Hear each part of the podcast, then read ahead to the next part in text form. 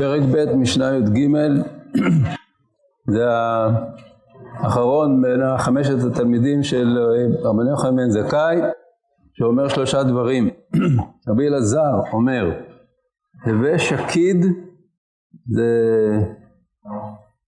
לשון לא שגורה אצלנו ברוב הנוסחאות כתוב שקוד אבל כתבי יד המדויקים וגם בכתב ידו של הרמב"ם כתוב הווה שקיד במובן של שקידה. הווה שקיד ללמוד מה שתשיב את אפיקורוס. גם הניסוח הזה הוא שונה ממה שמופיע בדפוסים. בדפוסים כתוב הווה שקוד ללמוד תורה ודע מה שתשיב אפיקורס.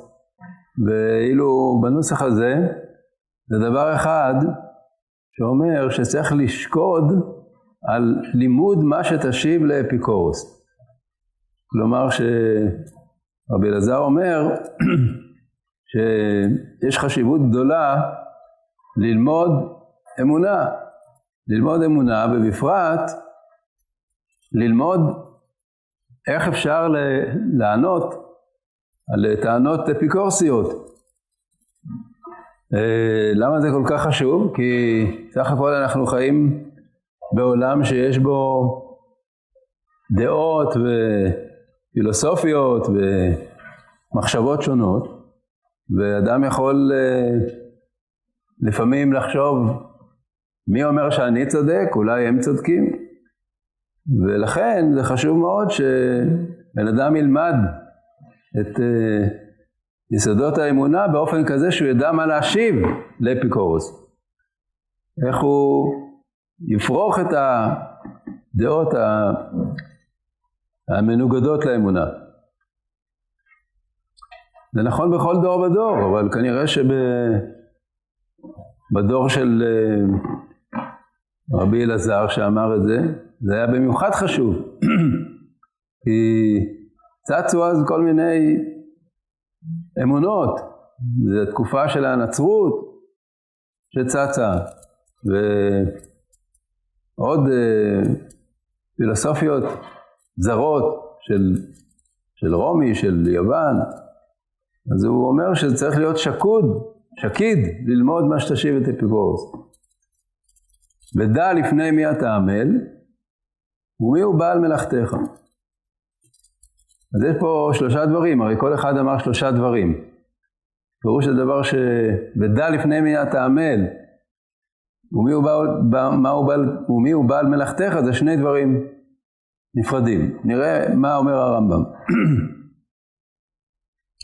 אמר, למה דברים שתשיב בהם על האפיקורסים מן האומות, ותתווכח עמהם, ותענה להם אם יקשו לך.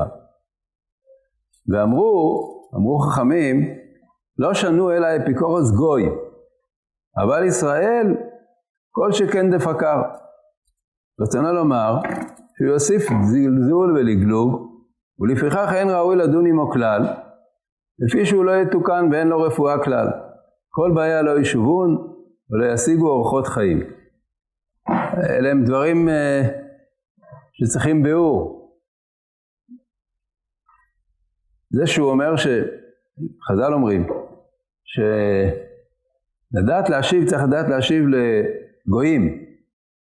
אבל אם יש אפיקורס ישראל, אין טעם להתווכח איתו, כי הוא לא יקבל ממך, הוא יוסיף רק זלזול ולגלוג. מה, מה, מדוע? מסיבה פשוטה, מפני שהאפיקורס הישראל הוא אחד שיצא, הוציא את עצמו מן הכלל. הוא גדל באמונת ישראל, הוא גדל בחינוך של עם ישראל ושל, ושל תורתו, והוא הוציא את עצמו מן הכלל והפך לאפיקורוס. אחד כזה, הוא לא מעוניין לשמוע ממך, הוא, הוא כבר יודע את האמת, הוא אה, פרק עול, הוא פרק את העול של אמונת ישראל, והוא חושב שיש לו דעה נכונה משלו. אז אחד כזה, לא, לא, לא, לא, יהיה, לא יהיה לך להתווכח איתו. מה שכן צריך זה לדעת להשיב על דעות של אומות העולם, שהם לא הוציאו, הוציאו את עצמם מאיזה כלל. הם לא זלזלו, אלא הם גדלו בדעות זרות, מפני שהם אה, לא גדלו בתוך אה, אמונת ישראל. אז עליהם, אם זה אריסטו עם הפילוסופיה שלו, אם זה עמים אחרים שיש להם אה, פילוסופיות משלהם, אז צריך לדעת מה להשיב עליהם, לדעת מה, למה הם, הם לא צודקים ואנחנו צודקים. אז לגביהם נאמר, ללמוד מה שתשיב לאפיקורס. לאפיקורס יהודי שהוא היה יהודי והוא הוציא אותו מן הכלל, אין טעם להתווכח איתו. אבל צריך להוסיף לזה, מה שהרמב"ם אומר בכמה מקומות, בעיקר בהלכות ממרים, שהמינים מישראל, דהיינו כאלה שכפרו ביסודות אמונה, שלא צריך להתווכח איתם, שחבל להתווכח איתם, ושנאמר עליהם כל בעיה לא ישובון, זה הדור הראשון, זה אלה שהם הוציאו את עצמם מן הכלל. אבל אם יש אחר כך בניהם ובני בניהם, שהם גדלו בדעות משובשות, הם גדלו בדעות של אפיקורסים, אז אדרבה, צריך אותם לקרב, כדי שהם יחזרו לכור מחצבתם, כי הם לא אשמים בזה שהם אפיקורסים. הם גדלו כך, חינכו אותם כך. הרמב"ם מדבר על הקראים, בימינו אפשר לדבר על היהודים שעזבו תורה ומצוות, אז מי שהם הראשונים שמוציאים את עצמם מן הכלל, אלה שיוצרים את הכפירה, כנראה שלא לא יעזור לך להתווכח איתם. אבל אם יש אחר כך דור שני ושלישי, שהם חיים כבר במציאות כזאת, בחינוך כזה של אפיקורסות, אומר הרמב"ם צריך למשוך אותם אל איתן התורה, בדרכי שלום, בדרכי הסברה, בדרכי נועם, אדרבה, הם אלה שצריכים יותר מכל אחר את ההסברה של האמונה. אנחנו מבינים עד כמה שזה הדברים האלה הם אה, אקטואליים בימינו, אין צריך להעריך בזה, אנחנו מדברים על זה כשלומדים את ההקדמות, מביאים את המקורות לעניין הזה גם ממקורות נוספים. אז זה לגבי המימרה הראשונה של רבי אלעזר. ואחר כך ההמשך הוא ודע לפני מי אתה עמל, אומר הרמב"ם ואמר ואם היותך לומד דעות האומות כדי שתדע איך תשיב עליהם, היזהר שלא ידבק בדעתך דבר מזה. ודע כי אשר תעבוד לפניו ידע צפונותיך. והוא אומרו ודע לפני מי אתה עמל.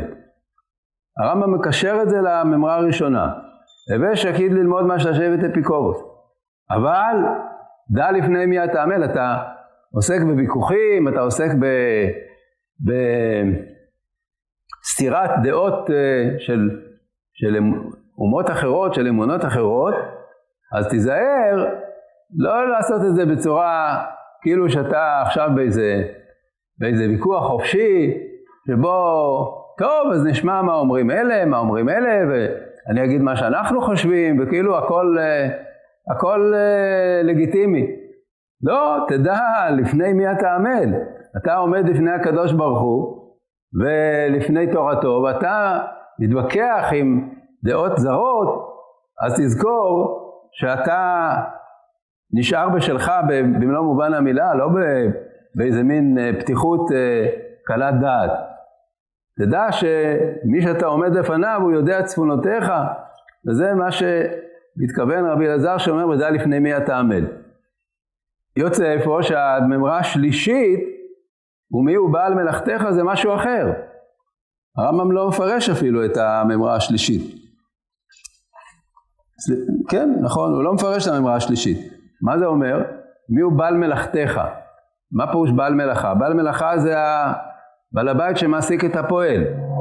אז מי הוא בעל מלאכתך?